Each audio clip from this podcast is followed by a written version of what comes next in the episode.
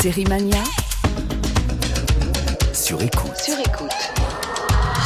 Série Maniaque, salut, dernier jour et dernier double épisode du podcast original 100% série proposé par France Inter depuis le Festival international Série Mania Lille Hauts-de-France en partenariat avec le CNC depuis le village du festival au Tripostal.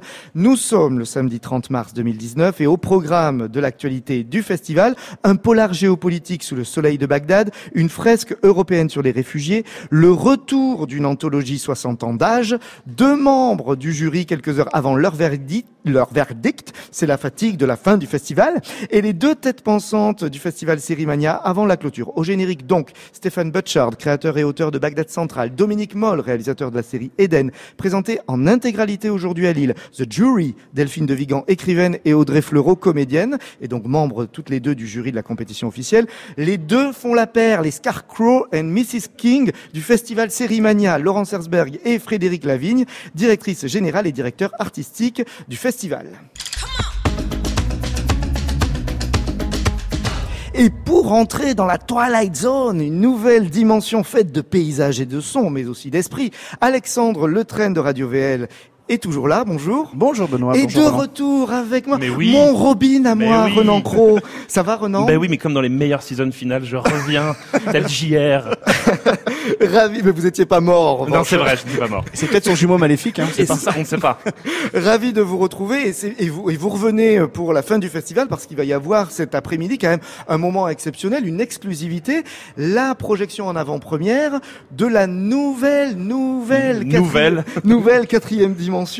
Euh, alors ça ressemble à quoi cette nouvelle, nouvelle quatrième dimension, Renan Cro? Alors, euh, donc c'était le retour de la quatrième dimension, mais c'est pas n'importe quelle quatrième dimension parce que c'est le retour de la quatrième dimension sous l'égide de Monsieur Jordan Peele. Jordan Peele, si vous avez vécu dans une grotte, bah, je vais vous expliquer qui c'est. Jordan Peele, c'est le créateur de Get Out, le réalisateur de Get Out, et aussi de Us actuellement en salle. C'est le roi de du nouvel horreur politique américaine, c'est un ancien comique hein, qui vient de, de, de Key and Peele, qui- ils avaient un show à la télévision, et on a découvert que ce type avait une propension incroyable à écrire des histoires terrifiantes sur l'Amérique.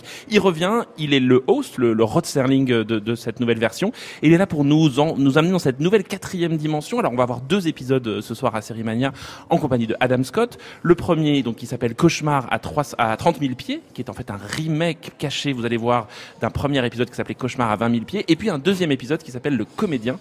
Euh, je vais pas trop en parler, j'ai pas trop le droit d'en Ouais. parler parce que moi j'ai vu les épisodes déjà. Mhm.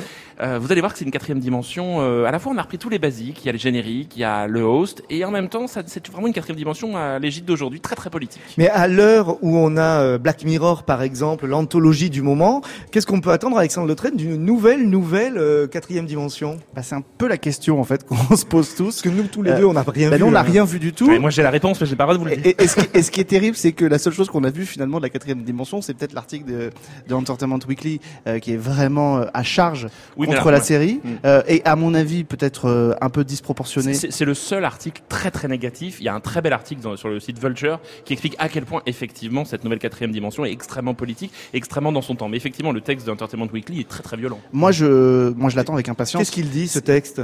Qu'en gros c'est nul. Il y a rien à non mais c'est ça. C'est qu'ils ont vu ils ont vu les quatre premiers épisodes, qu'il y a rien à sauver, que les quatre épisodes sont sont très mauvais et c'est Alors un moi j'ai vu les quatre premiers épisodes aussi et je pense totalement l'inverse. Après, le principe est très simple, c'est où vous aimez le cinéma de Jordan Peele, où vous aimez son, son univers, c'est-à-dire si vous avez aimé Us, si vous avez aimé Get Out, vous allez retrouver tous les fondamentaux de, de son cinéma, c'est-à-dire un premier degré de récit très simple, très basique, très série B, et en fait une lecture au deuxième degré métaphorique qui à mon avis, euh, fait quelque chose de dimension, c'est que la quatrième dimension originelle regardait l'Amérique commune, l'Amérique euh, qui basculait au milieu de la guerre froide, de la guerre du Vietnam, tout ça. Là, tac, à la bonne Amérique, l'Amérique progressiste. Par exemple, Adam Scott, c'est l'histoire d'un personnage, d'un intellectuel qui prône la, la bienveillance et qui va se retrouver finalement pas si bienveillant que ça.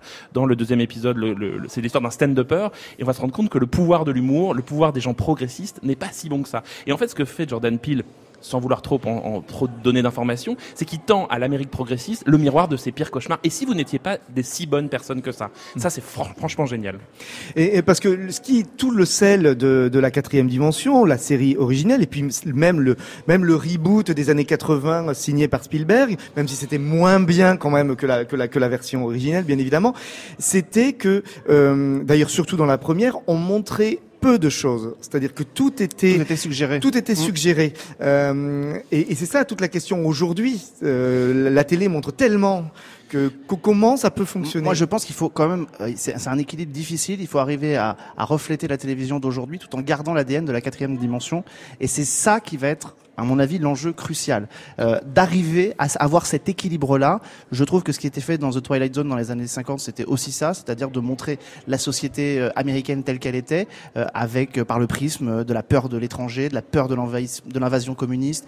Euh, et aujourd'hui, effectivement, sur le papier, Jordan Peele est celui qui peut le mieux euh, prendre en main le, le destin de la quatrième dimension. Mais ce qui est intéressant dans cette nouvelle quatrième dimension, c'est presque la dimension euh, ironique, presque pop, méta. C'est-à-dire que Jordan Peele, il sait bien qu'il arrive après toutes les quatrièmes dimensions. Donc ça veut dire qu'on a des personnages qui sont presque un peu conscients de basculer dans un monde. C'est pour ça qu'il a eu cette idée très intéressante de décaler un tout petit peu. C'est-à-dire qu'on n'est plus sur Monsieur Tout le Monde à qui il arrive à la quatrième dimension, mais bien des gens qui pensent être du bon côté et qui pensent être protégés. À partir de là, il y a un- une dimension très ironique, très sardo- sardonique, mais avec quelque chose qui est à mon avis, à mon avis compliqué et qui va à mon avis cliver les gens, c'est qu'il y a une dimension métaphorique. Si vous avez vu Us, le film de Jordan Peele, c'est la même chose, c'est-à-dire que en fait Jordan Peele il a un pied dans la série B et dans le genre et un pied dans le conte philosophique et la métaphore. Et l'idée c'est qu'il marche sur les deux en même temps. Alors soit vous trouvez le rythme avec lui et vous comprenez que derrière les situations anodines, en fait c'est des pics très précises sur la société américaine, soit vous trouvez ça un peu vide. Vous verrez que les deux épisodes qu'on verra tout à l'heure à Série Mania, ils sont très simplistes dans leur dans leur structure, mais hein, quand on y réfléchit, quand on se pose des questions et surtout cette question essentielle de la quatrième dimension, comment vous vous auriez fait? Mais Et c'est la question que pose Jordan Mais ça, Peele à c'était chaque fois. complètement ça dans la première euh, saison. Bah voilà. C'était exactement ça dans les, pro- dans les, dans les, la série compte 5 saisons, elle arrive en, en 1959. Donc il y a 60 Il y a ans. 60 pile. Et moi, la question que je me pose, c'est est-ce que finalement, pour Jordan Peele, la, le concurrent, c'est toutes les quatrièmes dimensions, parce que objectivement, euh, celle des années 80, euh, faite, si elle n'était pas faite par Spielberg, elle serait anecdotique. Oui. Et celle qui, en France, est appelée la 13e dimension, parce que diffusée sur 13e rue, euh, elle est, elle est complètement encore sens. plus anecdotique. Donc, est-ce que la- les vrais concurrents, c'est, ça, ou est-ce que c'est euh, celles qui sont arrivées après, genre au-delà du réel, au-delà du réel, l'aventure continue, et peut-être Black Mirror, parce que c'est peut-être le positionnement de faire quelque chose de radicalement différent. Sauf que Black Mirror, moi j'ai l'impression Black Mirror est une série punitive. C'est une série qui pointe du doigt le spectateur, qui le confronte à des trucs extrêmement, souvent choquants, complexes. Là, il y a vraiment quelque chose d'assez familial, d'assez accessible, de, de très populaire dans son récit avec des acteurs qui sont quand même euh, Adam Scott vous allez voir est vraiment génial dans cet épisode. Il y a Kumail Nanjiani aussi qui est super dans le deuxième. C'est vraiment il y a quelque chose sur la pop culture américaine. En fait je pense que la réponse c'est que Black Mirror c'est profondément anglais. Mm. et la quatrième dimension c'est profondément américain. Et donc les sujets ne sont pas les mêmes et les questionnements ne sont pas les mêmes. Je pense que comme les films de Jordan Peele on ne peut vraiment bien comprendre cette quatrième dimension que si on connaît l'Amérique de l'intérieur et non pas l'image qu'on en a Alexandre Le Train. Moi, ce que j'attends en tout cas de cette quatrième dimension, c'est qu'elle, elle, on y retrouve en tout cas ce qui a fait le sel de la première, c'est-à-dire à la fois cette critique de la société américaine et toujours ce qui était le sel de cette euh, série, c'est le twist de fin d'épisode, parce que pour ceux qui ne l'ont pas vu, il y a Mm. toujours une espèce de retournement de situation euh, qui donne une relecture totalement différente. C'est d'aller dénicher aussi euh, peut-être les auteurs d'aujourd'hui euh, qui à l'époque étaient les grands auteurs des années 50, comme Ray Brad- Bradbury par exemple, qui a participé à Richard Matheson hein, qui est le Voilà. l'inspiration du- de l'épisode remake Mais là, on a, on a, on a, on a des, des auteurs aussi là. euh, Alors, en fait, Jordan, le poids de Jordan Peele est quand même très important sur. C'est pour ça euh, que je crains. Ouais, voilà. Mais en même temps, c'est tellement le Jordan Peele Universe, on va, l'appeler comme ça maintenant, parce qu'il a tellement de séries. Il a fait donc récemment une, une, une autre anthologie euh, sur YouTube qui était, qui était Weird City, qui était une sorte de, de, de quatrième dimension de Black Mirror euh, Et c'est marrant de vraiment, pas- c'est disponible sur euh, YouTube, ça s'appelle Weird City. C'est vraiment c'est le Black, Black LOL Mirror, c'est vraiment c'est très rigolo à regarder. Et on voit bien que Jordan Peele, ce qui l'intéresse, c'est la fable, c'est comment la fable dit quelque chose de l'époque. Et en fait, on n'a plus ça, on n'a plus des, des, des gens qui écrivent des histoires philosophiques, des contes et qui assument le côté conte. Là, vraiment, c'est une quatrième dimension. Vous allez avoir un personnage, un problème et une morale. Et la morale n'est pas forcément celle que l'on croit. Et surtout, moi, j'aime énormément cette idée que les gens à qui s'adresse cette quatrième dimension sont peut-être les gens les plus visés par la série. Et- Un dernier mot, Ouais, Renan il y a un Euh, Alexandre. Alexandre. Ah bah voilà, vous m'avez, ça y est, vous m'avez remplacé. Partir. Ouais, je sais bien. Voilà. Il y a un vieil adage qui dit que quand on fait une, une, une, une troupe dans les radios, les télévisions, c'est on décide de s'entourer euh, de gens qui sont euh, extrêmement in- intéressants et pertinents pour porter un projet et le monter. C'était le génie de Rod Sterling, c'est d'aller chercher des auteurs brillants, tous les acteurs du moment, euh, de, de Charles Bronson jusqu'à Steve McQueen, qui, qui, dé- qui étaient au début de leur carrière à cette époque-là, qui arrivent et qui, et qui sont une tête de pont. Euh, et et c'est le génie de Rod Sterling dans la quatrième dimension. Moi, ce que j'ai un peu peur, c'est qu'effectivement, aujourd'hui, la quatrième dimension serve davantage le projet de. Jordan Peele et qu'il mette moins au service, qui n'empêche pas que ce soit peut-être absolument génial. Ils mettent moins au service justement euh, la découverte de talents prodigieux et, et, et des En gens. cas, de les acteurs, il, il a, il a basé sur les acteurs de la pop culture. On a Steven Yeun, on a Kumail Nanjiani, on a Adam Scott, on a plein de gens qui sont les visages de la Nouvelle-Amérique. Renan, il faut que je vous raconte. C'est vrai Euh, hier était remis ici à Lille le prix Vidocq. C'est un prix euh, créé à l'initiative de Michel Lalande, le préfet de la région Hauts-de-France, et de Marc Drouet, directeur régional des affaires culturelles, à l'occasion du festival Sérimania. Ce prix récompensera, parce que je dis récompensera, mais en fait c'était la première fois qu'il qu'il était remis, récompensera chaque année la meilleure série policière française. C'était une première. Donc hier, le prix a été remis à Sous la peau, une mini-série diffusée sur France 3 en mars 2019. Je profite encore de votre présence, Alexandre Le Train, pour me dire un mot. C'est mérité que le- cette mini-série soit récompensée? C'est mérité, c'est pas forcément C'est un que petit mérité mis. là. C'est un... Non, mais c'est mérité parce que c'est effectivement, elle a tous les critères en tout cas pour remplir ce genre de, de, de prix, c'est-à-dire une, une super comédienne Anne-Marie Vin qui porte le, la série. Euh, Il y a Nicolas Gob, je crois, à ses côtés, euh, une flic, euh, une flic qui mène une enquête et en même temps qui découvre qu'elle a, une maladie et, et la convergence des deux qui l'aide à se, à se découvrir. Donc c'est totalement mérité. Moi, c'est pas celui que j'aurais choisi, mais après c'est une question de goût. Et donc le prix était remis par qui? Par une des membres du jury euh, de la compétition officielle, Audrey Fleurot, ce qui est plutôt malin. Pour un, Engrenage. voilà, pour un prix euh, euh, qui, qui récompense les séries policières. Et je courais après Audrey Fleurot depuis le début du festival pour pouvoir avoir un bout d'interview avec elle. Et on a pu se retrouver du coup hier. et On a commencé bien évidemment par parler de séries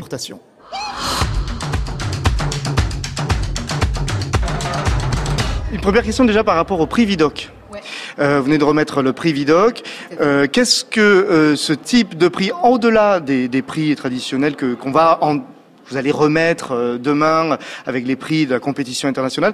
Qu'est-ce que ce prix Vidocq peut permettre à la fiction française Audrey Fleurot, qu'est-ce que vous en attendez, vous Euh, je ne sais pas exactement ce que j'en attends. En tout cas, je trouve que c'est important d'avoir euh, des jurys de la profession qui jugent euh, le polar.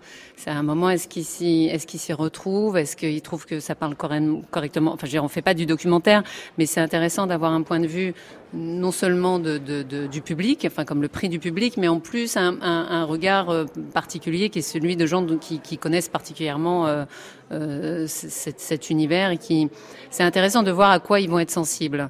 Euh, Parce que le polar est un genre qu'on traite depuis très longtemps, historiquement en France. ah bah, depuis Colombo, même, Ouais, je ouais. dis Colombo, il doit y avoir bien avant. euh, Les cinq dernières minutes en France, par mais ça, exemple. oui, mais- bien sûr, mais ça reste, euh, ça reste le thème de prédilection par excellence de, de, de la série. Et c'est vrai qu'il y a une vraie gageure à réussir à renouveler la forme.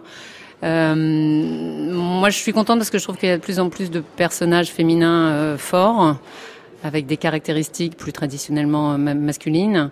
Euh, moi, j'aime beaucoup les polars du Nord. Ils sont très très forts pour ça que ce soit en, en bouquin et en, et, série, parce que je trouve qu'il y a souvent des personnages féminins assez euh, assez audacieux. Et puis aussi, c'est comment via le polar, on parle de la société en fait. C'est un peu un prétexte. Enfin, moi j'aime bien quand on n'est pas uniquement sur l'enquête. Finalement, je trouve que les bonnes séries policières, l'enquête est souvent prétexte en fait à, à personnages et à découvrir un microcosme. euh, Enfin voilà. Engrenage a changé, par exemple, une façon de faire la série policière euh, en France.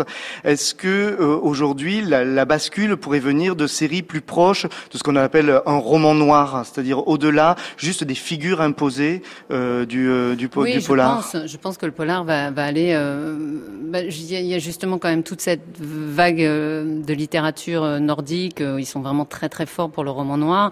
Et je pense que effectivement, euh, il y a eu une phase euh, initiée un peu par engrenage d'un polar très réaliste, au plus près de très urbain, très réaliste. Et je pense que hum, maintenant, on, touche aussi, enfin via le polar.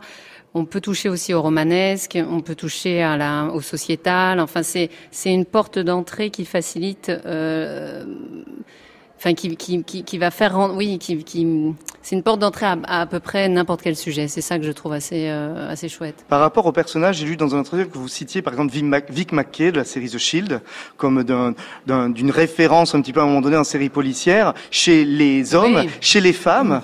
Euh, quel type de profil de personnage vous, par exemple, vous aimeriez incarner aujourd'hui euh, Où vous aimeriez pousser le bouchon? Moi, j'aime beaucoup le personnage euh, féminin dans The Bridge.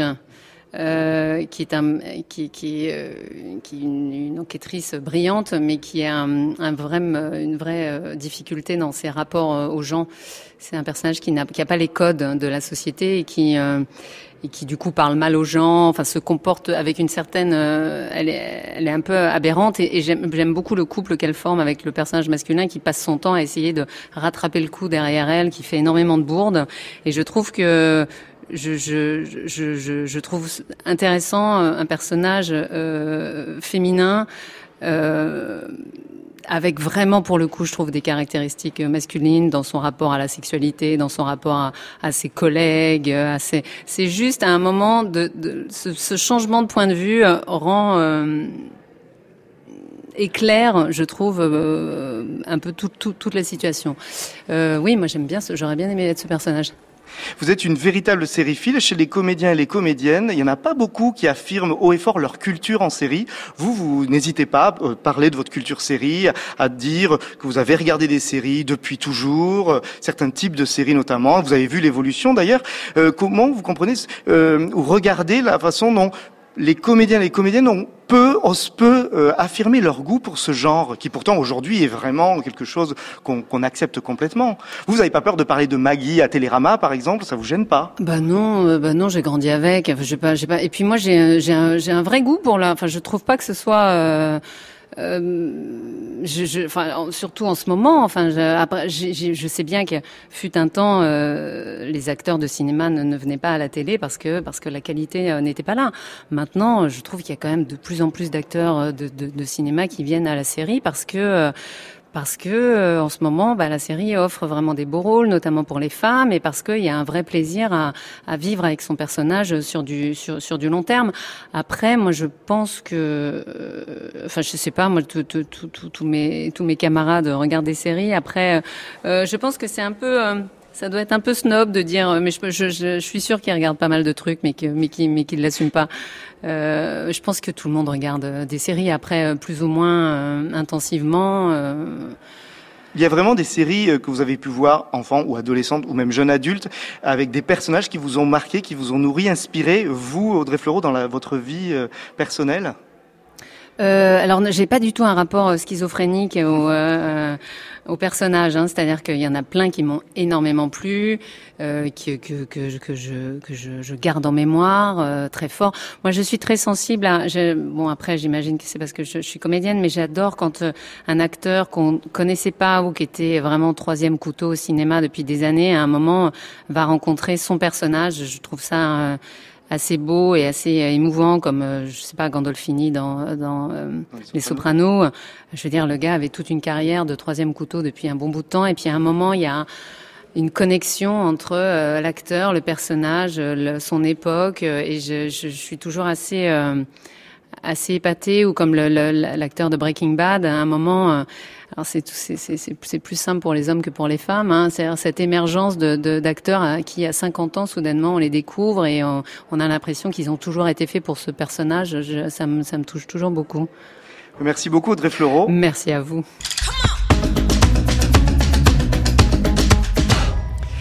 Delphine de Vigan était passée nous faire un petit coucou amical le jour de l'ouverture du festival pour le premier podcast de Série Mania sur écoute. On s'était promis de vous retrouver, Delphine de Vigan. Bonjour. Bonjour. On est fatigué, c'est l'avant-dernier jour. Demain, on remet le prix. Comment vous avez vécu déjà ces, ces huit premiers jours avant la remise du prix euh, qui arrive demain? Vous sentez dans quel état, Delphine de Vigan? Euh, bah, c'est une super expérience, euh, assez. Euh, j'en je, parlais justement en venant jusqu'à vous, euh, assez étonnante, d'autant plus qu'on est délocalisé en fait. Donc il y a le, le, le sentiment comme ça d'une immersion euh, très importante en fait. D'abord parce qu'on voit des séries quasiment toute la journée, et puis parce que voilà, nous vivons un peu hors de chez nous pendant huit jours, et c'est assez agréable en fait. Alors, vous êtes membre du jury, vous allez avoir cette lourde tâche de saluer et récompenser quelques-unes d'entre elles. Comment vous, vous observez une série euh, pour pouvoir la juger justement? Bah, sans aucun, euh, sans aucun a priori. Peut-être que, que, précisément parce que je suis un peu à l'extérieur, en fait, euh, je n'ai aucune idée préconçue. J'attends d'être euh, captée, d'être euh, emportée même. J mais je ne sais pas du tout par où, en fait. D'ailleurs, c'est étonnant parce qu'il y a une, la, la, sélection est vraiment très éclectique. On a vu des choses très très différentes et qui ne euh, ne font pas appel forcément aux mêmes, euh, aux mêmes émotions, aux mêmes sensations, à la même projection. Donc euh, voilà, moi j'aime bien arriver complètement sans aucune, oui, sans aucun a priori, me laisser porter, emporter. Vous qui connaissez l'art du roman, l'art du scénario, la réalisation, quels sont les éléments importants selon vous pour faire une bonne série? Delphine de Vigan je pense quand même qu'il y a quelque chose. Euh, enfin, en tout cas, je, je, vois bien là dans ce qui nous a, ce qui a retenu notre attention. Euh, c'est quand même euh, des personnages. Quoi. Il y a, il y a, on, on, peut pas en faire une sans personnages et euh, des personnages un peu forts comme ça, très intenses. une histoire, bien sûr. Euh, c'est sans doute le minimum. Ensuite, il y a plein d'autres choses qui peuvent euh, entrer en jeu. Il y a des séries qui fonctionnent davantage sur l'atmosphère, euh, d'autres qui vont être très écrites, qui vont fonctionner sur les dialogues. Euh, J'ai eu le sentiment, en tout cas là, que euh, nous, je dis nous, membres du jury, nous étions tous finalement assez ouverts dans notre manière d'aborder ce qui nous a été proposé, sans sans critères prédéterminé et avec euh, justement cette envie de se laisser euh, parfois capter par des choses inattendues. Et, j'aime là dans la sélection qu'il y ait des séries qui échappent pas mal au code euh, attendu de la série, en tout cas ce qu'on imagine, ce que moi je pouvais imaginer peut-être d'ailleurs à tort, mais de, séries qui parfois sont très formatées, auxquelles je suis, je suis pas forcément très sensible si je vois tout de suite l'architecture, ce qu'il y a d'artificiel, d'un peu fabriqué. Et, euh, et là, euh, en tout cas, pour ma part, j'ai été vraiment très surprise. Vous êtes six dans le jury. Il y a trois Américains, deux États-Uniennes, un Québécois, mhm. trois Français. Est-ce que vous avez l'impression qu'il y a des différences d'approche et de regard selon le continent? Non, j'ai pas eu du tout ce sentiment-là. D'ailleurs, on s'est fait plusieurs fois la remarque que, que, quand même nous étions plus ou moins sensibles aux mêmes choses. Euh, ensuite, il peut y avoir des petites différences, mais disons les deux trois séries qui nous ont vraiment vraiment euh, envoûtées. Euh, ce sont les mêmes et, et, et précisément peut-être parce qu'elles fonctionnent sur l'humain, parce qu'elles fonctionnent vraiment euh, sur les personnages avant tout. À propos des personnages, justement, vous aviez dit que dans une interview que ce que vous aimiez à travers les séries, c'est de les voir évoluer et vieillir. Vous avez des exemples de personnages comme ça, de, de fiction, qui ont pu vous accompagner dans votre vie, Delphine de Vigan? Euh, oui, qu'est-ce que je qu'est-ce que je pourrais vous dire euh, comme exemple sur euh, plusieurs années? Bah, je pense à Urgence, qui est sans doute la série que j'ai regardée sur la plus longue euh, période. Elle a duré 15 ans, faut dire que ça, ça. a terminé. donc effectivement, on a le sentiment d'avoir un peu vu vieillir les, les, les, personnages et les, les acteurs par là même. Qu'est-ce qu'il y a d'autre comme série sur Walking Dead que j'ai regardé assez longtemps avec mon fils avant de décrocher, je dois dire, sur les dernières saisons. Euh, mais là aussi, malgré tout, il y a quand même euh, des personnages qui, qui évoluent sur une longue euh, sur une longue durée. Voilà les exemples qui me viennent en tête.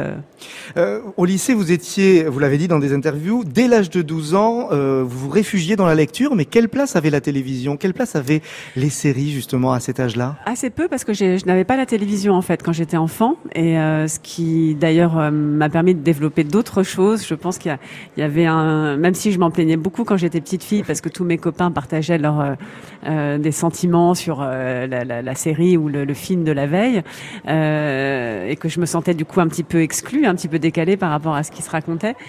Euh, en fait, ça m'a permis de développer. Je me souviens d'avoir fait beaucoup de travail manuel, par exemple, quand j'étais enfant.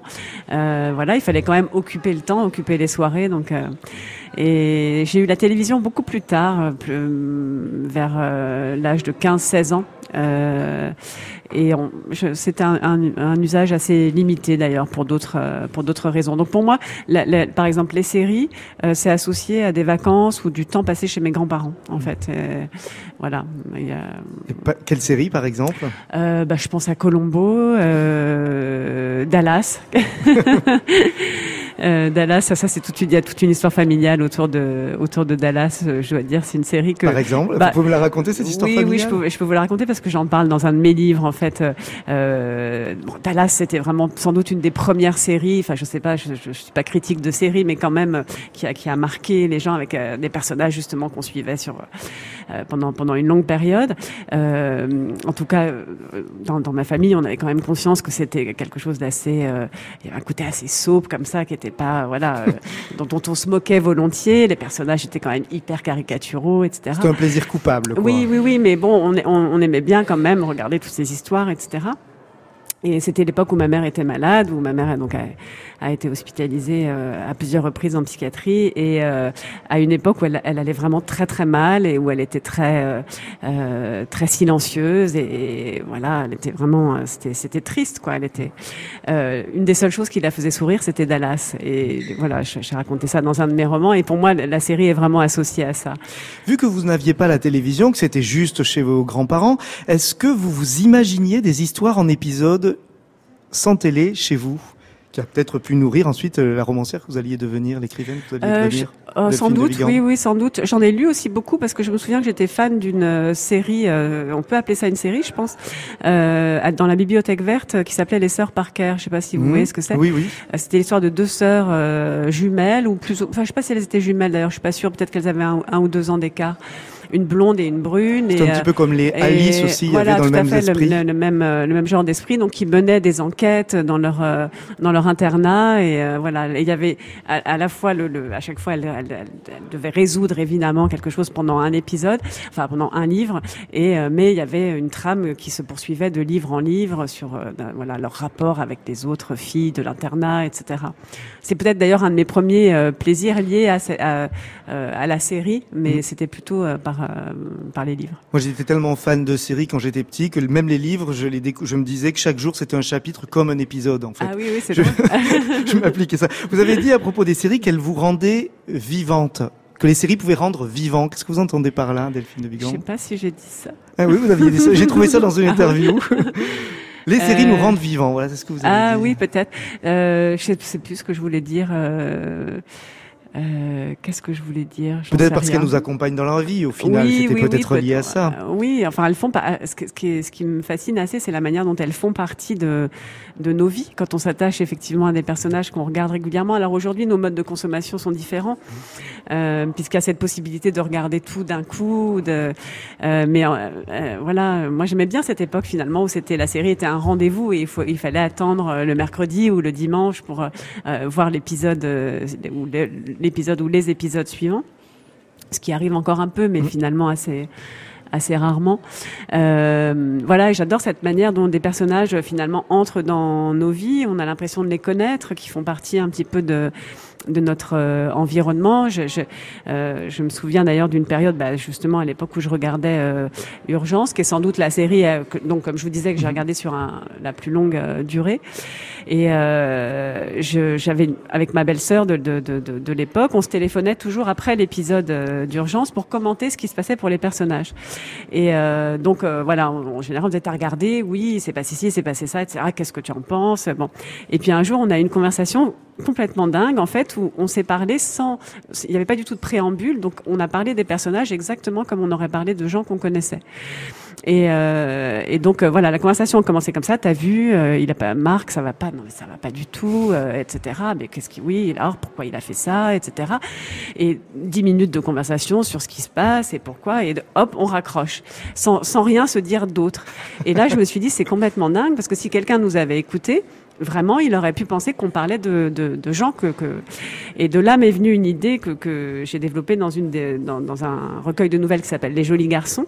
Il y a une nouvelle qui s'appelle Mark Stevenson et qui est sur cette confusion, qui porte sur cette confusion entre la réalité et la fiction et, et la manière dont, à un moment donné, un personnage de série peut pratiquement faire partie de nos vies au point que nous pouvons euh, nous y méprendre euh, nous-mêmes. J'ai posé la question à Thomas Lilti, mais pour lui, ça a été du coup quelque chose. Mais pour vous, être euh, partager le jury avec Carole Attaway, alors ça vous a fait quoi? Bah oui, oui, oui. Alors pas pour les mêmes raisons euh, que Thomas, mais euh, mais c'est vrai, oui, bien sûr, Carole Attaway, quand même. euh, si on m'avait dit un jour que je, je- que je la côtoierais, euh, ouais, oui, bien sûr, oui, oui, c'est drôle. Enfin, voilà. vous, vos romans ont été adaptés, certains de vos romans ont été adaptés au cinéma. Vous êtes même passé par la réalisation. Euh, vous admirez l'audace des scénaristes. Euh, passer à la direction artistique d'une série, être showrunneuse, ça pourrait vous tenter, ça vous tente Vous avez des projets, Delphine de Vigan? Ça me tenterait assez pour pour pour être honnête. On m'a proposé à plusieurs reprises de travailler sur des séries, soit soit effectivement euh, d'écrire euh, pour des séries euh, existantes ou des projets déjà initiés, soit d'initier moi-même un projet. Euh, c'est tout à fait tentant, je dois dire, mais tellement chronophage que pour l'instant j'ai réussi à résister. Euh, je pense qu'un jour ou l'autre, je, je, le ferai. Mais là, je, je, suis dans un dans une série, enfin dans un, un cycle romanesque qui, qui m'occupe pas mal, qui est pas d'ailleurs tout à fait une série, mais qui, en tout cas, comporte euh, trois volets qui, qui fonctionnent indépendamment les uns les un uns des autres. Un peu comme une anthologie finalement qui répondrait à une même réflexion. Oui, en tout cas, il y a quelque chose qui les rassemble pour moi, et donc je, je voulais vraiment aller au bout de ce, ce projet euh, avec euh, donc euh, là le, le deuxième opus, si je puis dire, qui vient de paraître, avant de éventuellement me consacrer ou envisager de travailler sur une série. Mais l'écriture euh, des séries, cette, cette, narration particulière, en fait, me tente énormément. Et je vais vous dire, ça me tente d'autant plus après Série Mania parce qu'en fait, justement, j'avais cette idée finalement un petit peu, parfois un peu trop formatée euh, de, de, de, de, la série qui devrait obéir à des codes, etc. Et là, ce qu'on a vu, et, et, bon, je peux pas vous le dire Bien encore sûr. parce que nous avons délibéré tout à l'heure. Et, et mais, mais, finalement, ce qui, ce qui nous a le plus marqué, ce sont des séries qui euh, ont une liberté incroyable, qui échappe complètement à, ce, format un petit peu figé qu'on peut euh, imaginer, qui pour moi, voilà, comme je disais tout à l'heure, peut sembler un peu artificiel de forcément avoir euh, des, des rebondissements à tel ou tel endroit et un cliffhanger à la fin de l'épisode. En fait, on se rend compte que ça peut fonctionner sur autre chose et que le fait d'être euh, pardon, d'être accroché, d'être addict, il peut fonctionner sur toute autre chose et que parfois on n'a même pas besoin de ça. En fait, c'est ça qui est fascinant. Merci Delphine de Vigan. Merci à vous. Et pour continuer ce série mania sur écoute, on part en Irak, plus précisément à Bagdad, grâce à la série qui a été présentée hier en compétition officielle, Bagdad Central, une série qui se situe en 2003. Euh, Saddam Hussein a été renversé, les forces de sécurité locales sont démantelées par la coalition internationale et un ex-policier irakien, après avoir été considéré comme un des ennemis de la coalition, est contraint de collaborer avec eux. C'est une série signée Stephen Butchard qui est là avec nous euh, aujourd'hui. Bonjour Stephen Butchard. Good morning, bonjour. Euh, cette série Bagdad Central arrive après une autre série qu'on avait euh, connue euh, de vous, une autre œuvre, euh, House of Saddam. Euh, en quoi euh, Bagdad Central serait une sorte de prolongement ou de, de lecture, d'une deuxième lecture de, sur ce, de travail sur cet univers-là? Um, For me, it was um, a similar territory. But two entirely different projects. You know, one, House of Saddam is very much about Saddam and his family and government. Um, Pour moi, c'est un territoire euh, similaire, mais le projet est complètement différent par rapport à la maison de Saddam. La maison de Saddam, c'était plus sur la famille de Saddam, le gouvernement, les hommes politiques américains de l'époque. Mais Baghdad Central, ça parle d'une famille ordinaire irakienne, c'est-à-dire nous, mais euh, transplantés à Bagdad. Et c'est vu par les yeux de cette famille ordinaire irakienne et non par les yeux des hommes politiques et des soldats. Renan le sujet de, de, Bagdad a été beaucoup traité par les journalistes, euh, par l'actualité. Que peut la fiction par rapport à ce sujet-là? Est-ce que finalement c'est le même rapport entre la fiction journalistique et puis la fiction série télévisuelle? I think with, with, series fiction, it's an attempt really to engage more. Um, the politics and the war is a backdrop, and the important thing here is um, is how the ordinary person um, relates to what was a world event.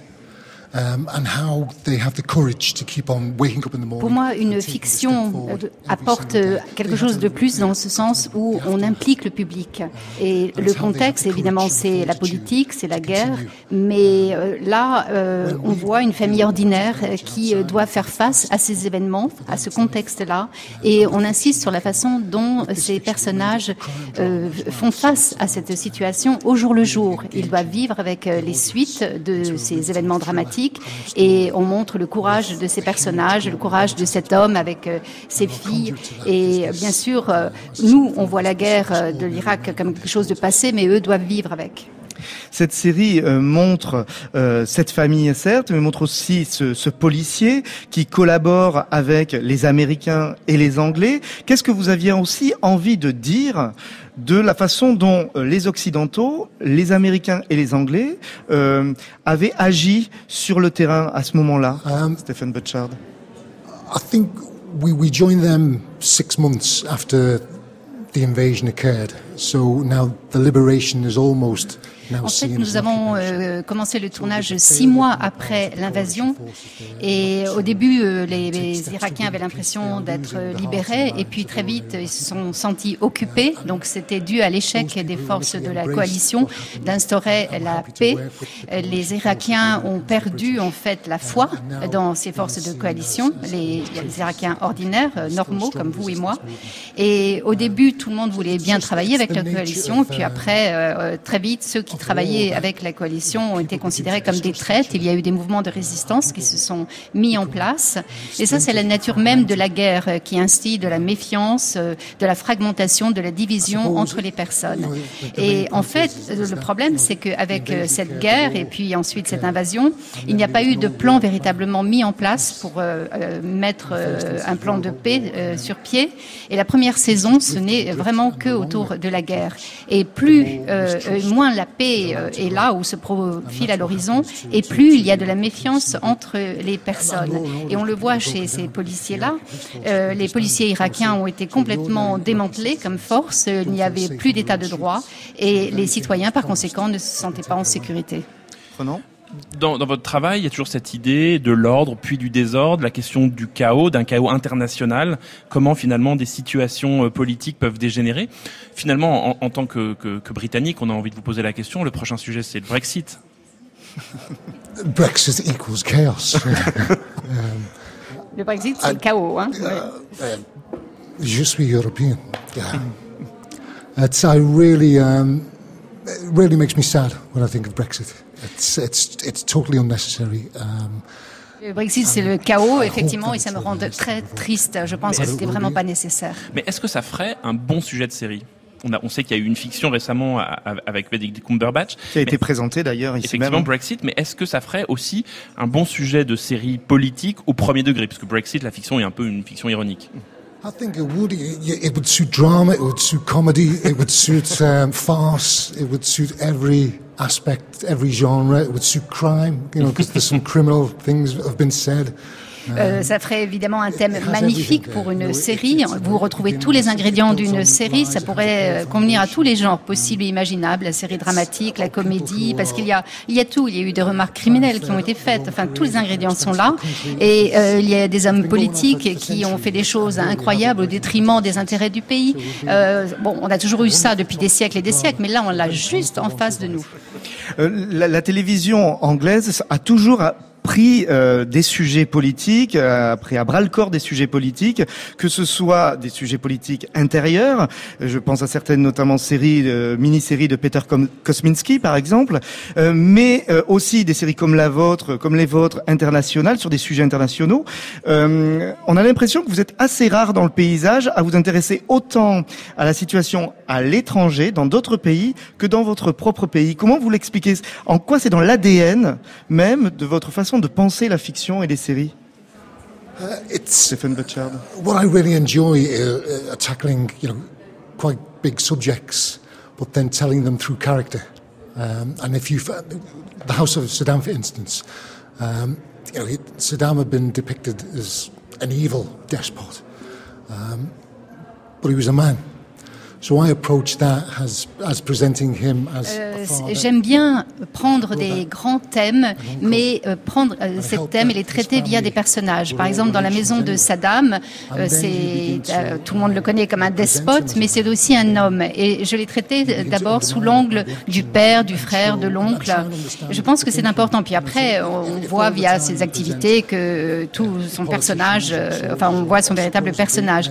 Mais ça aide le public à comprendre ce qui se passe véritablement via ce point d'entrée-là. si on ne prenait pas cet angle-là, ça ne serait pas pareil. On ne pourrait pas pénétrer en détail dans la profondeur de l'histoire. Et moi, en tant que scénariste, c'est comme ça que j'aime bien raconter un récit via les personnages. Et cette règle s'applique pour n'importe quel genre, que ce soit un genre politique, un genre historique ou autre. Vous avez travaillé plusieurs genres, ce sera ma dernière question, de The Last Kingdom à aujourd'hui Bagdad Central. Votre prochain projet euh, de Stephen Butchard, ça va nous guider dans quel univers? I'm just deciding whether I'm allowed to say. Je ne sais pas si j'ai le droit de le dire. On est entre nous ici, entre vraiment, nous. vraiment. On est à Lille, en France, personne vous écoute de l'autre côté. Okay, okay. Uh, well, the, the, next project I'm working on is it's to do with the uh, Italian mafia, the Ndrangheta, um, and it's based on a true story of the women who were alors, le projet sur lequel euh, nous sommes en train de travailler porte sur la mafia italienne, basée sur une véritable histoire. C'est la description d'une femme très courageuse qui risque sa vie pour euh, améliorer l'avenir de ses enfants en prenant beaucoup de risques contre la mafia italienne et qui est protégée en tant que témoin. On a hâte de voir euh, Stéphane Butchard. Merci beaucoup. Thank you. Merci. Nous sommes avec Dominique Moll. Bonsoir, bonjour Dominique bonjour. Je dis bonjour, bonsoir parce que c'est un podcast et que donc on peut l'écouter à ah, toute heure. Bon, alors bonjour, bonsoir. Voilà.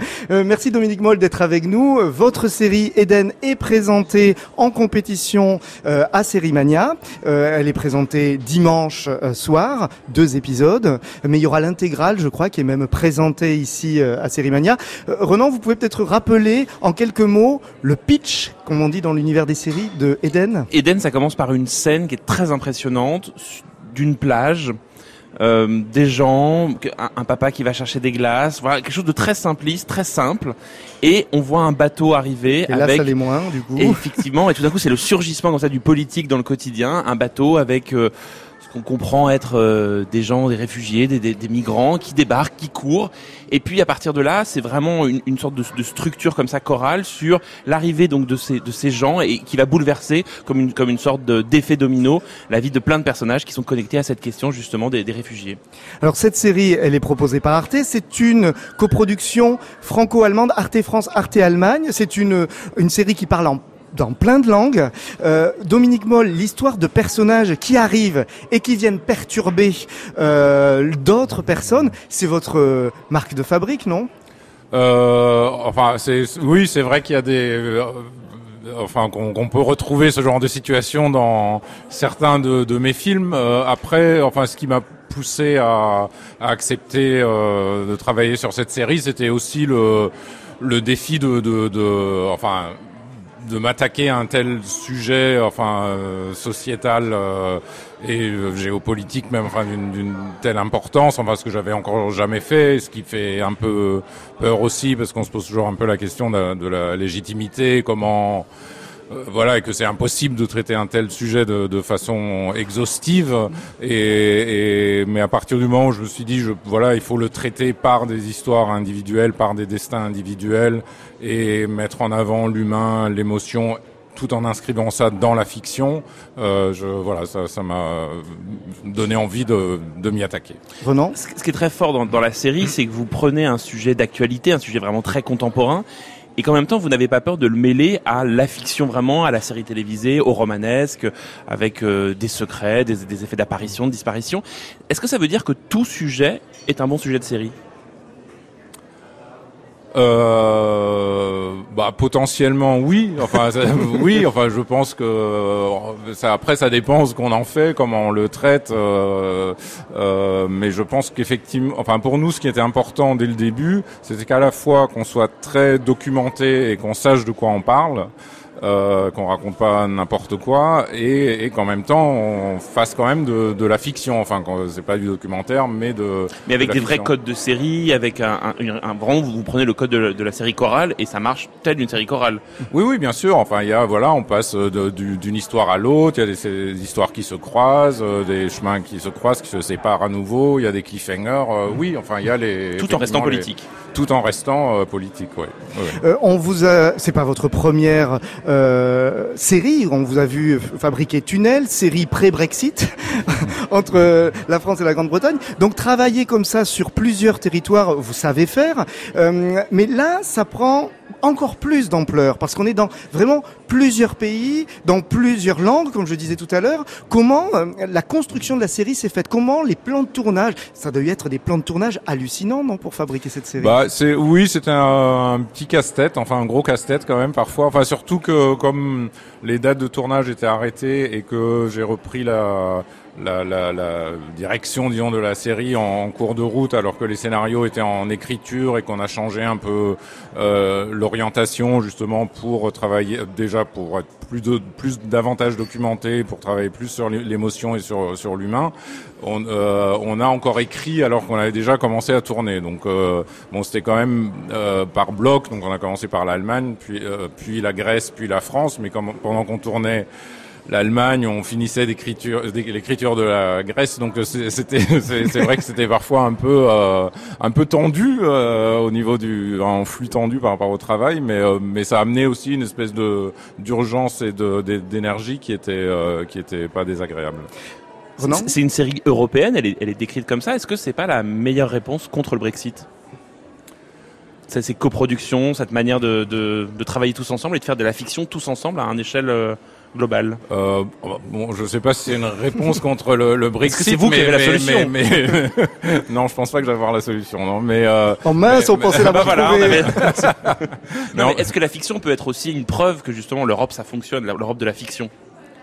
Bah oui, enfin là, oui, enfin je, moi je trouve ça toujours. Euh, enfin c'est vrai qu'à une époque il y avait les Europudding qui étaient un mauvais exemple, mais mais maintenant, d'autant plus que euh, voilà il y a aussi euh, cette recherche justement de d'aller tourner dans d'autres pays, de respecter les langues originales. Et c'est vrai que là, on est sur, on a six langues euh, principales. Euh, il y en a deux ou trois autres en plus, et c'est, ça amène une, une, vraie richesse, enfin d'avoir toutes ces musicalités différentes dans, dans les langues, et ça ça amène à la fois une authenticité et je pense que ça, ça, ça augmente aussi l'intérêt que peut susciter la, la série parce qu'on découvre, voilà, on découvre euh, d'autres mondes, d'autres univers, d'autres euh, vies, d'autres langues, et ça, ça c'est important. Oui. Une grande série, c'est des personnages bien campés, marqués, des visages que l'on reconnaît vite, d'autant plus quand la série est chorale. Bon, quoique là, les endroits différents nous aident aussi à,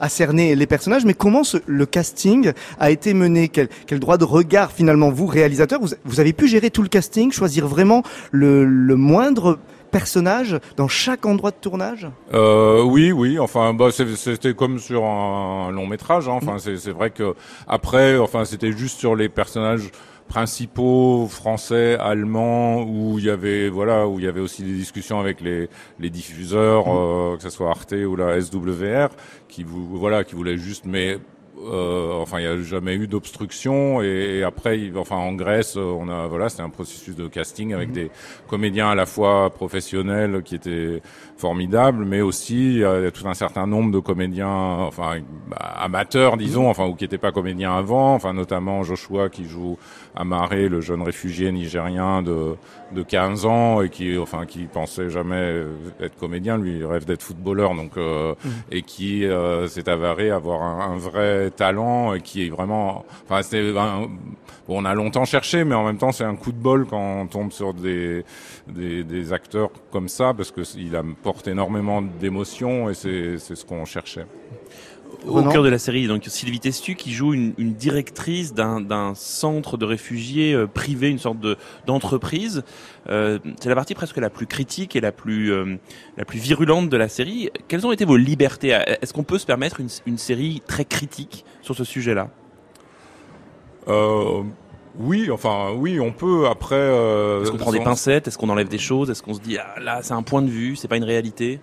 Bah, c'est une réalité. Alors mm. après, on est, bah, en, enfin là, elle, elle gère, de, de, de, elle a une société privée qui mm. gère un camp de réfugiés en Grèce. Après, c'est vrai qu'en Grèce, par exemple, il n'y a pas de, enfin tous les camps de réfugiés sont euh, gérés par le par le gouvernement. Donc il n'y a pas de privatisation des camps, mais ça existe ailleurs. Ça existe en Italie, ça existe en Allemagne, ça existe en Suède. Euh, mm. euh, enfin parfois de manière assez, euh, enfin honteuse, puisqu'ils essayent de enfin notamment en Suède, il y a un exemple d'un type qui était très euh, anti-réfugié, euh, mec d'extrême droite quasiment, et jusqu'au moment où il s'est rendu compte qu'il pouvait se faire de l'argent sur, sur leur dos, qui a ouvert plein de centres dans des anciens hôpitaux, des trucs comme ça, et qui essaye de rabaisser le coût, et que pour chaque réfugié, il reçoit des, mm. des sous du gouvernement, et donc il se fait du, son beurre euh, là-dessus, et il s'appelle lui-même l'IKEA des réfugiés. Donc enfin, il y a un truc assez, assez cynique quoi.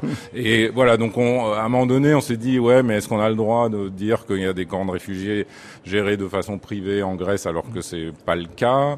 Et c'est pour ça aussi qu'on a présenté ça presque comme une, fable. Une, pas une fable, mais comme une expérimentation, enfin que mm. comme si le personnage de Sylvestre Testu avait réussi à convaincre le gouvernement grec d'ouvrir pour la première fois un camp privé pour voir si ça marche ou non. Et du coup, tout l'enjeu pour elle euh, est aussi de prouver que c'est une bonne solution pour qu'elle puisse en ouvrir d'autres mmh. euh, en Grèce et ailleurs et, et gagner euh, de, de l'argent avec ça. Ce, ce, camp, vous le filmez de façon assez géométrique. Enfin, bon, il est le, le, décor est assez géométrique. Il y a, il y a ces blocs comme ça blancs. Euh, c'est assez beau euh, à, à, à l'écran. Comment vous avez travaillé justement est-ce, pour que ce soit à la fois beau, mais que ce soit réel, vrai? Est-ce que c'est vraiment comme ça? Ce genre de, de camp ou alors est-ce que vous l'avez un petit peu arrangé pour votre esthétique, votre travail euh, graphique Alors on a, on a on a tourné dans un vrai camp, enfin c'est un vrai camp, ce qu'on voit à Scaramagas, euh, enfin aux abords d'Athènes. Mmh. Euh, il y a alors il y a une partie où nous on a installé des containers pour le film et on a un peu arranger la réalité, mais par rapport à l'histoire, parce que elle, elle veut faire un camp modèle, donc euh, il faut que tout soit nickel, enfin ou en tout cas en apparence. Parce qu'il y a une blancheur comme ça. Oui, qui mais ça, c'est ça, elle est réelle. Et puis c'est vrai qu'avec la lumière, le soleil en Grèce, ça, ça accentue ça. Mm. Après, c'est vrai que dans dans le camp où on a tourné, enfin qui, euh, enfin, euh, je veux le préciser quand même, n'a rien à voir avec les camps mm. d'accueil, enfin sur les îles à Lesbos, enfin où c'est vraiment mm. euh, très chaotique et beaucoup plus dur parce qu'il y a beaucoup il y a une sur, surpopulation, ce qui là était pas pas le cas.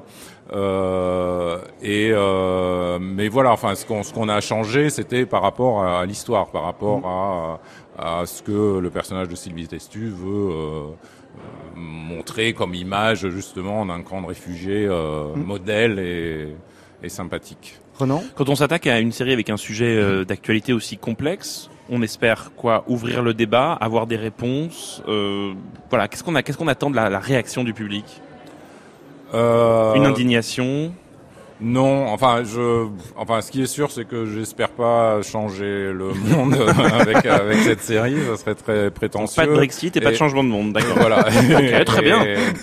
Et, je, enfin, non, ce que je, ce que, Enfin, a un, un, but ou un, un message, c'est toujours très dangereux de parler de message, etc. Mais ce que j'espère, disons, c'est que euh, si des gens euh, qui euh, voient la série et qui, qui pour qui, enfin aussi dans, dans, dans les médias, les, les réfugiés, c'est souvent présenté comme une espèce de masse anonyme. C'est les réfugiés, ils n'ont pas de visage, donc forcément, enfin, ça fait peur. Enfin, quand on n'est pas en contact direct avec les les gens, on a l'impression d'une espèce de horde de de, de, de, de demi-sauvages qui viennent envahir euh, l'Europe. Et d'ailleurs, souvent, enfin, les les les, les peurs euh, sont plus ancrés dans des endroits où il n'y a pas du tout de réfugiés parce que c'est euh, et, et, donc ce que ce que je voulais c'est donner des, visages euh, à voilà ces gens de, de d'individualiser cette euh, cette masse et de, de dire voilà ça c'est c'est des gens avec leurs peurs, leurs espoirs, leurs euh,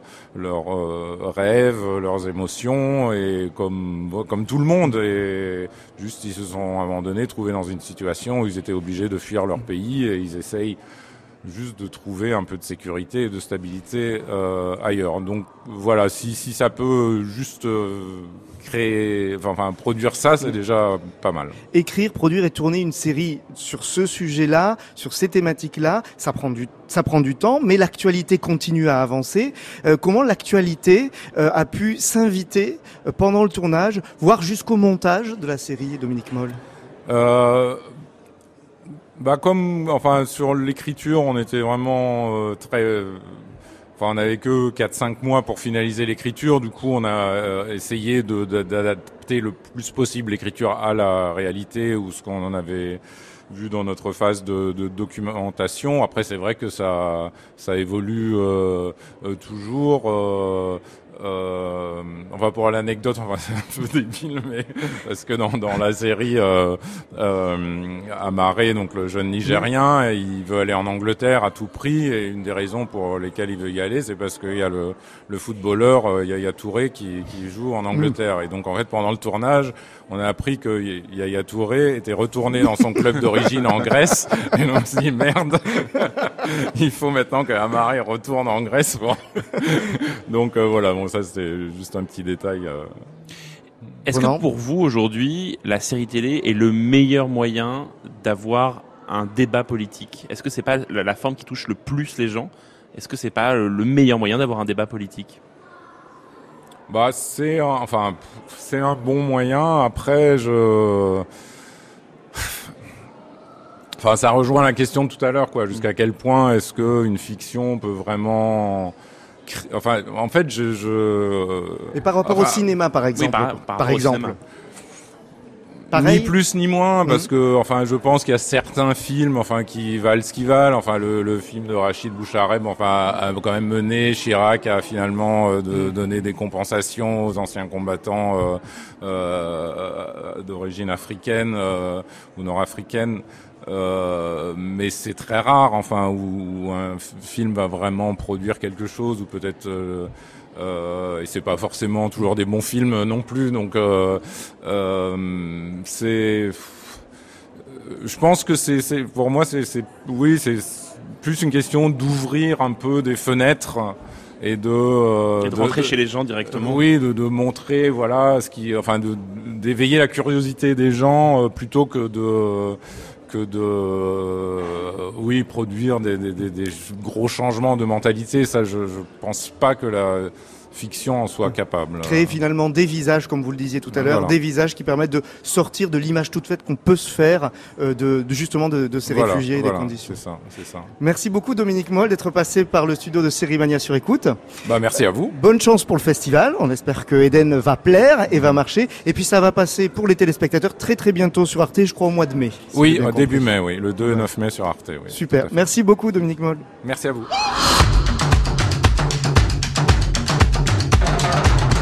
Et pour terminer ce podcast 100% série euh, sur franceinter.fr, il fallait qu'ils reviennent. Les deux font la paire, Scarecrow et Mrs. King. Voilà, Laurence Herzberg et Frédéric Lavigne, directrice générale et directeur artistique du festival. Alors ça y est, c'est samedi, on a la voix qui est un petit peu baissée, enfin surtout euh, surtout Frédéric. Mais moi je les trouve très en forme après dix jours de festival, je les trouve bien ouais. Bien en forme. Non mais voilà. moi en fait moi je masque un peu hein, quand même parce que tous les matins là, j'ai maquilleur, euh, la, couche de plus en plus épaisse C'est de la radio. Bonne mine. Hein. euh, quel, quel oui, Frédéric? Non, j'ai juste moi c'est la fatigue devient une seconde nature et après on repart, hein, c'est reparti.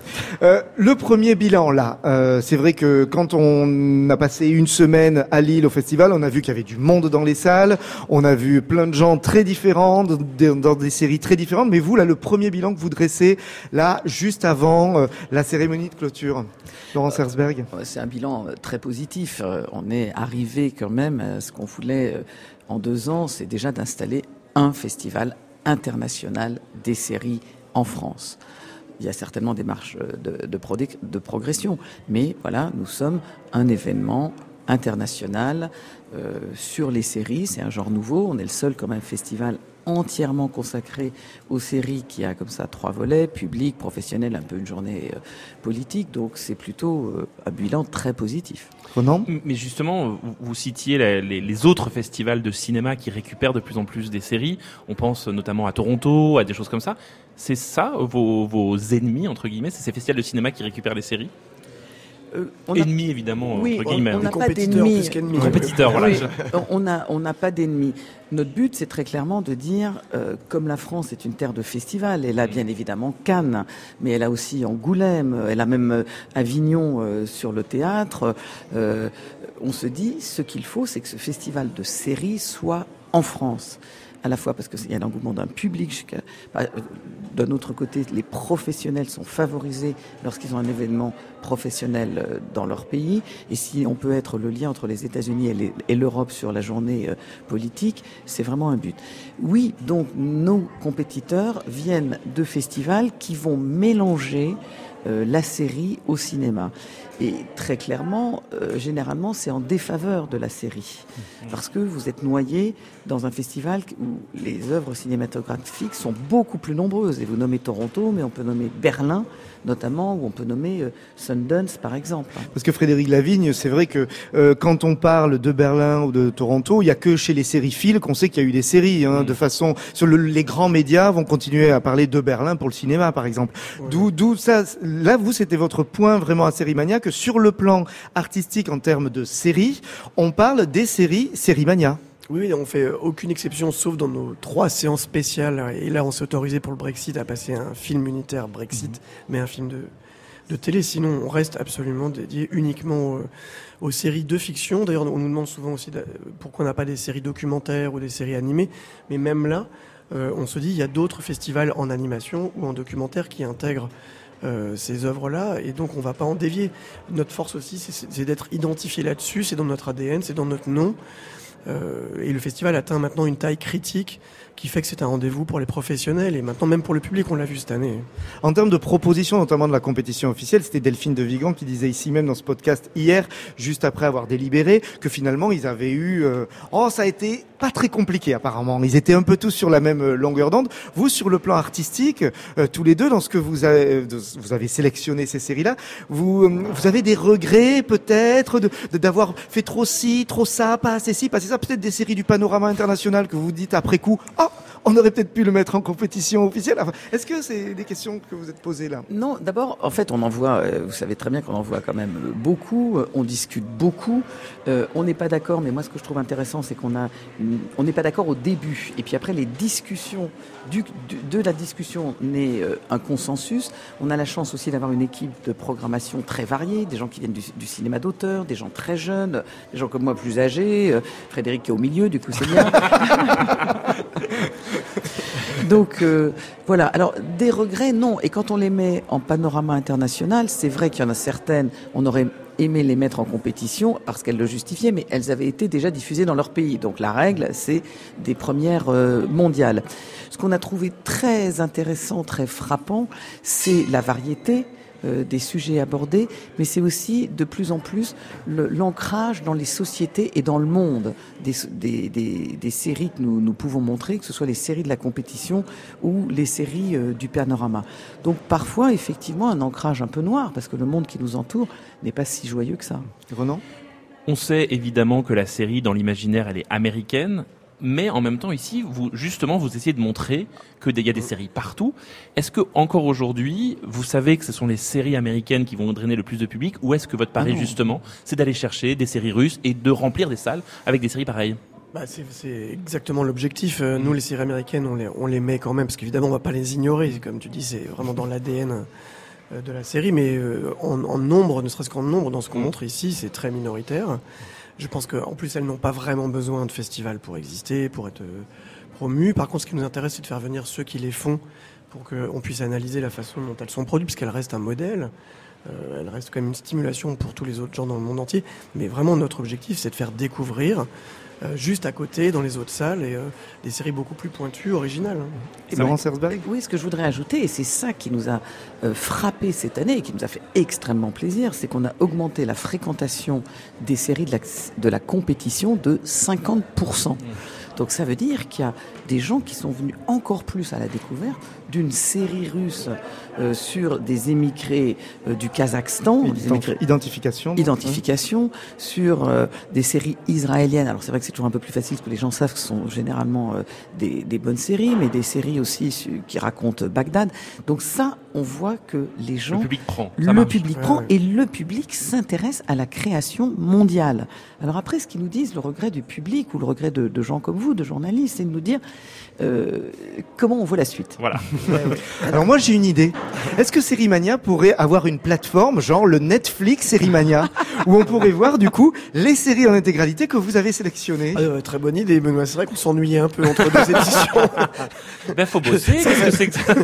C'est un peu un autre projet, mais, mais ceci dit, c'est vrai qu'il y a, il y, a, il y a quand même encore de la marge pour que les plateformes accueillent justement toutes ces séries et que les spectateurs puissent dans le monde entier euh, avoir accès à des choses euh, voilà, qui viennent de pays un peu différents parce que ça parle du monde et c'est un peu nécessaire. Et quel travail justement vous faites auprès des diffuseurs euh, à Sérimania, Laurence Herzberg, pour justement les inciter à, à prendre ces séries? Alors quand c'est une mini-série, c'est peut-être plus simple pour euh, pour un, un diffuseur, quoique.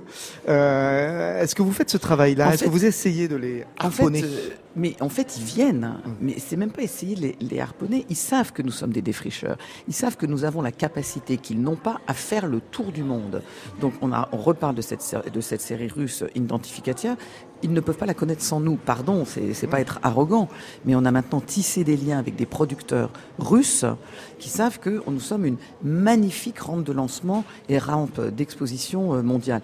On a d'abord, on a déjà eu plusieurs séries euh, trouvées euh, que nous avons montrées au public et aux chaînes et qui les ont achetées.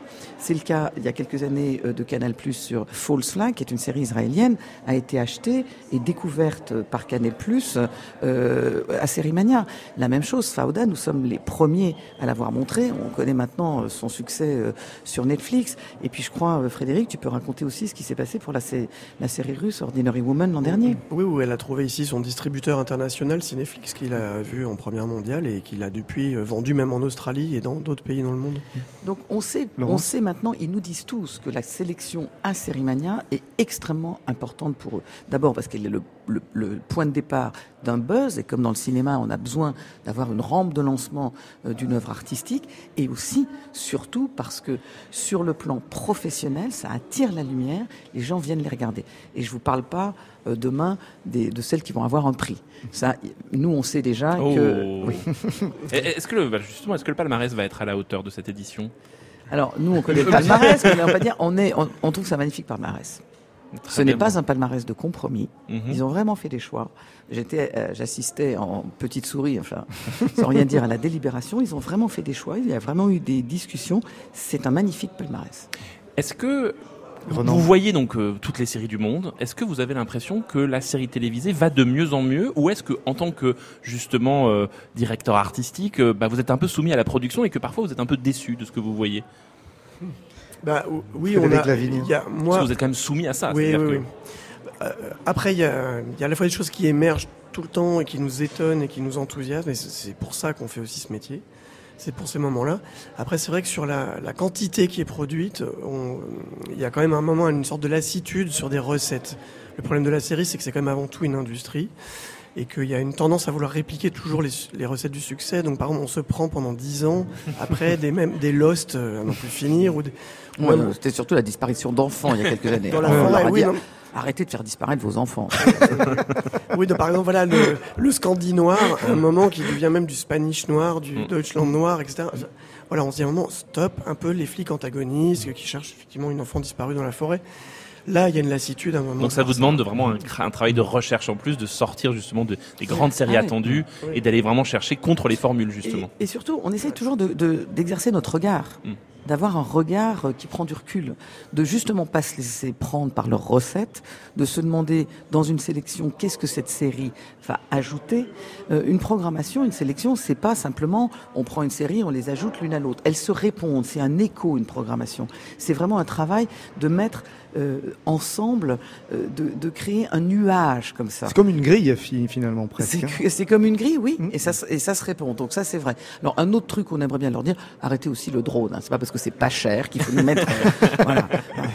Et sur les séries françaises, c'est intéressant parce que c'est vrai que le, euh, il y a une vraie, une vraie proposition cette année en termes de séries françaises dans des univers très différents. Là, on peut dire aujourd'hui que, que, que en France, rien que dans le panorama français, euh, la France va vraiment dans des tas d'univers où elle n'allait pas, euh, et à la fois vous êtes contraint à, aux productions françaises. Il faut que ce soit prêt pour euh, pour C'est le problème de tous les festivals. Pour le festival de Cannes, les cinéastes essaient de préparer des films pour être certains que ce soit prêt au moment du, du, du festival. Or, or, là, on sent que ça commence à arriver. Mais est-ce que vous n'avez pas envie d'aller encore plus loin pour que vraiment les chaînes se disent bon, allez, au mois de mars, il y a Série Mania. Il faut que donc nos meilleures séries soient prêtes. Mais c'est le cas. On a déjà Arte qui nous dit euh, on est en train de pour avoir les séries euh, prêtes pour euh, Série Mania l'an prochain.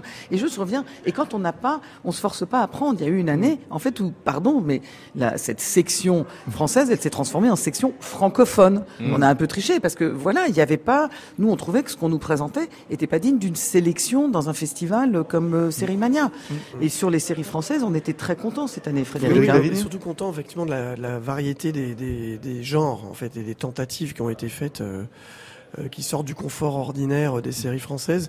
Et là aussi, on a pu inclure des choses très populaires, qui est le voilà le, le polar euh, drôlatique du vendredi soir, jusqu'à des choses beaucoup plus étonnantes. Euh, je, sais pas, je pense à Lille, par exemple, qui tente quand même voilà presque une expérience en fait, hein, en dehors des, des des, des, des narrations euh, habituelles. Mais ce que je veux dire, c'est qu'effectivement, les producteurs commencent à pousser leur, leur, euh, mm. leur planning de production pour être prêt à temps. J'ai même quelqu'un qui m'a appelé avant ce festival pour me demander les dates de l'an prochain, parce qu'ils étaient en train de préparer le planning de tournage, et ça, ça fait très plaisir. Bah oui. Le festival aujourd'hui est incontournable, mais en devenant incontournable, il se confronte aussi à la question du marketing, à la manière dont le festival peut être utilisé comme une rampe de lancement pour les séries. Comment vous arrivez à contrer ça? Parce que, en fait, le marketing, ça prend beaucoup, beaucoup de place. Est-ce que vous arrivez encore à inclure une distance critique, à laisser justement ce marketing dialoguer avec la critique. Ah mais moi je pense que la distance critique il faut la il faut la garder. Et nous c'est facile de de lutter contre justement l'envie d'une exposition. Non, alors mais la distance critique il faut la garder. On a on a la chance d'être dans l'équipe de programmation une équipe qui se connaît très bien. Frédéric mm. et moi on travaille ensemble depuis euh, dix ans. L'équipe qui est autour de nous ça, voilà ils sont là avec nous depuis quelques années. À part ça le fait que Sérimania soit utilisé comme rampe de lancement moi j'en suis ravi. Mm. On est là aussi pour ça. C'est-à-dire qu'à partir de notre sélection, lorsqu'ils ont été sélectionnés au festival, que du coup tout le monde s'en serve comme d'une rampe de lancement. On l'a vu par exemple sur euh, pour Netflix et sur Osmosis, mais, mais, pas, mais pas que. Mais moi je, je trouve que c'est bien, mm. c'est normal. Je ne suis pas en dehors des règles du marché. En revanche, très clairement, ce que nous faisons, nous, en chambre, ou plutôt dans notre bureau boulevard Bonne Nouvelle. oui, quand même. Les deux font la paire. Parce qu'au début de la série, ils sont pas ensemble. Mais à la fin, vous voulez que je vous raconte?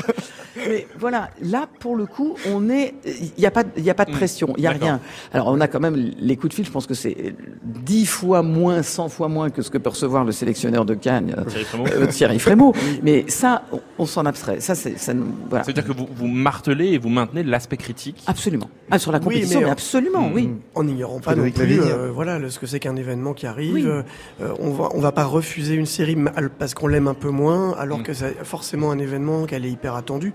Il y a un moment, moi je dis toujours, quand on est programmateur, on montre pas que ce qu'on aime. Ah non. Je pense qu'il faut avoir cette capacité à inclure des choses que peut-être personnellement, moi parfois je n'aime pas beaucoup, mm. mais où je me dis que ça a une place, une fonction, et voilà, et que ça fait partie aussi euh, de, du retentissement médiatique du festival. Une dernière question par rapport au public et au ressenti du public. Vous l'avez ressenti comment? Moi, j'ai juste une anecdote. J'animais la rencontre avec Yves Régnier. Euh, il y avait euh, dans la salle, la salle était remplie, plutôt de personnes qui avaient grandi avec le commissaire Moulin. Mais il y a une jeune femme qui a eu la parole à la toute fin, qui, a, qui a expliqué que elle, finalement, Yves Régnier, c'était Dolmen et c'était parce qu'il avait eu, fait une apparition dans Domaine nous appartient. Elle lui a posé la question qu'est-ce que ça vous fait d'être dans la vie de tous les Français depuis 50 ans? Et il n'a pas eu les mots, il a, il a juste pleuré, il a remercié cette jeune femme de 25-30 ans qui lui disait ça. Et, et j'ai trouvé ça ce, ce beau moment, c'est-à-dire que de voir que dans le cas de Yves Régnier, grand acteur populaire de séries euh, françaises depuis 50 ans, euh, le public était là pour ça aussi. Vous, comment vous l'avez ressenti? Nous, on est, on est tellement heureux de l'accueil du public. Ici euh, à Lille, il a effectivement envie de rencontrer euh, ses vedettes, alors que ce soit, alors là c'était Yves Régnier, mais c'était aussi des ados pour Scam quand même. Bah oui. Et moi j'ai assisté à des choses incroyables. Et sur ne cette, parlons pas de Freddy Highmore. hein. et ne parlons pas de Freddy Highmore, mais sur Scam, des jeunes filles qui, devant les, les adolescents maintenant, enfin un peu plus âgés euh, de Scam, disent euh, mais moi je je- je- j'ai pareil, je me pose la même question sur ma sexualité. Est-ce que je suis, euh, est-ce que j'aime les garçons, est-ce que j'aime les filles, etc. Le, le public s- est enthousiaste ici, et nous on leur donne la possibilité de voir Freddy Highmore, de voir Scam, de voir Yves Régnier et de découvrir la dernière série australienne. euh, voilà, c'est ça un festival, c'est ça qu'on a envie de faire. Frédéric Lavigne, un dernier mot? Oui, mais ça, on sent euh, une, une espèce de, de joie et d'émotion assez, assez forte. hein. Moi, je vois bien les gens, quand les gens arrivent près des acteurs. Parce qu'en fait, la série, quand même, s'incarne par les personnages. Et donc, les personnages, c'est les acteurs. Surtout quand les séries durent. Euh, et il y a l'impression que c'est un membre de sa famille qu'on n'a pas vu depuis très longtemps ou qu'on a rêvé de rencontrer. Et donc, c'est vraiment émouvant, en fait. Il y a quelque chose de, de sincère et d'émouvant. Et pour terminer ce podcast original, cette série de podcasts originaux, 100% série que France Inter a consacré aux séries à l'occasion du festival Sérimania, Renan. Impressionné, Benoît, que vous arriviez encore à, à Ah, conjuguer les mots. Il y, y y y a dire des mots dans l'ordre. Ah ouais, je suis impressionné, vous êtes Non, mais je crois que, oui, non, non, je suis pas très fort. C'est si, juste que fort. je me suis dopé peut-être avant. Vous êtes Mais- Joël Mazar de France Inter, euh, Benoît Lagan. Vous êtes ma Merci, café. Me- merci Renan, oui, merci Renan. Avec nous pour terminer, Virginie, bonjour. Bonjour Benoît. Alors, euh, vous êtes une fan du festival, vous n'êtes pas lilloise, vous êtes euh, parisienne, vous êtes venue donc à Lille passer toute la durée du festival. Déjà, ça a dû vous demander une organisation particulière, non? Ah oui, une organisation logistique euh, prévue depuis longtemps, aussi bien pour euh, le, le logement, le transport, euh, la réservation des billets.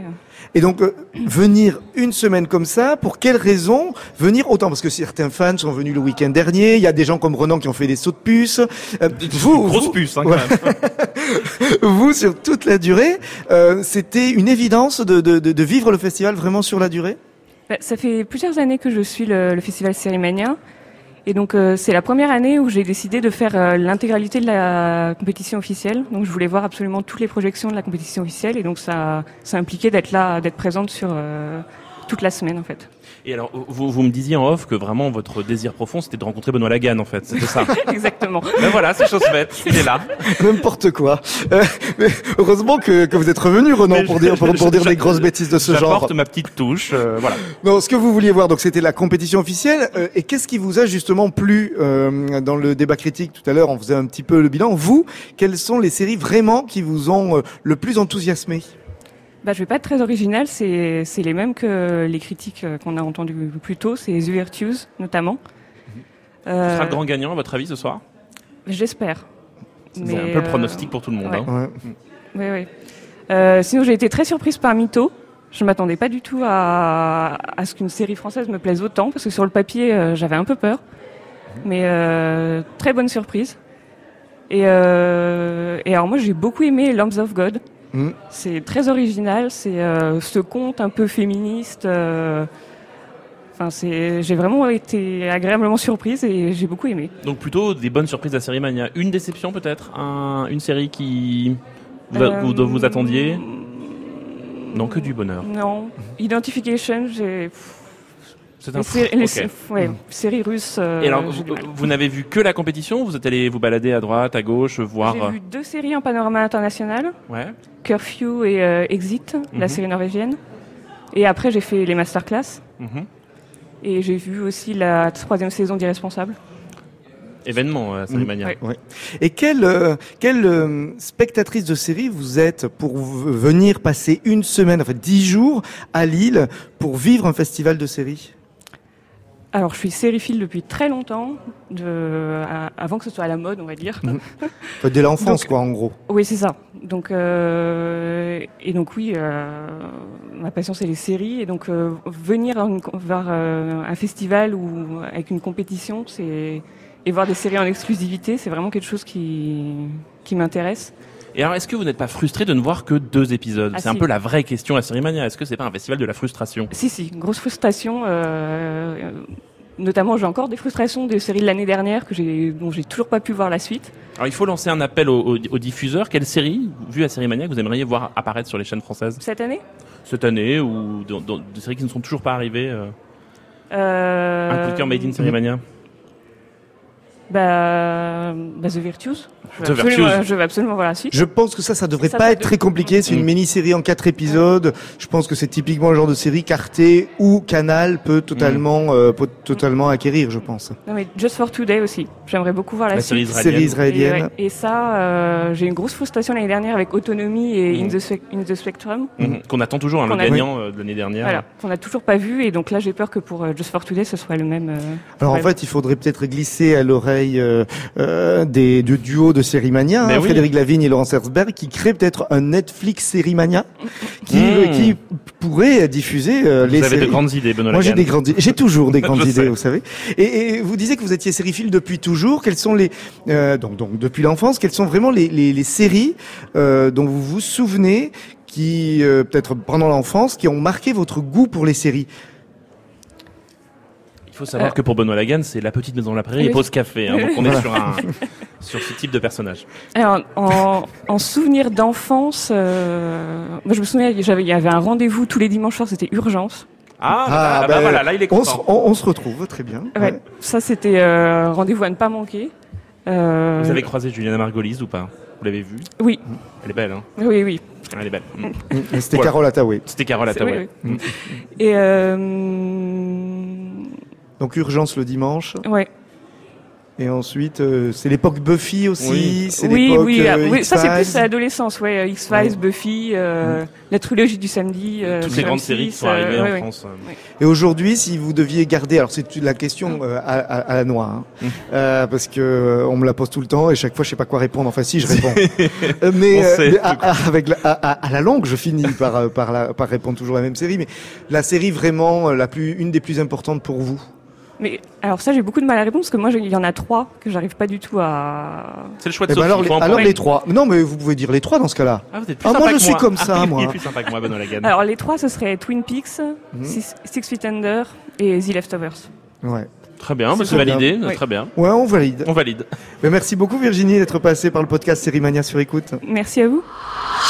Le podcast original 100% série de France Inter en partenariat avec le CNC et le festival Sérimania Lille Hauts-de-France, c'est terminé. Mais c'est encore écoutable et réécoutable, Renan. En mode Mais oui. critique ou en mode festival. C'est même à réécouter sans modération. Euh, Dans l'ordre. Et, et dans tous les sens. Ne me parlez pas comme ça, Benoît. Et, et évidemment, c'est sur franceinter.fr. Merci Renan. Mais merci, bravo surtout à vous, Benoît, pour ces, cette semaine de podcast. Euh, C'était florissant, c'était passionnant, bravo. Mais vous de venir en season finale, là, comme ça, ça me plaît bien. Donc, au générique de Sérimania sur écoute, Jean-André Gianecchini, Hélène Langlois, Alice Gapaille, Renan Cros et Benoît Lagan pour vous servir. Alors, en attendant Sérimania 2020, écoutez, likez, partagez, ad vitam en podcast. Je ne suis pas un numéro.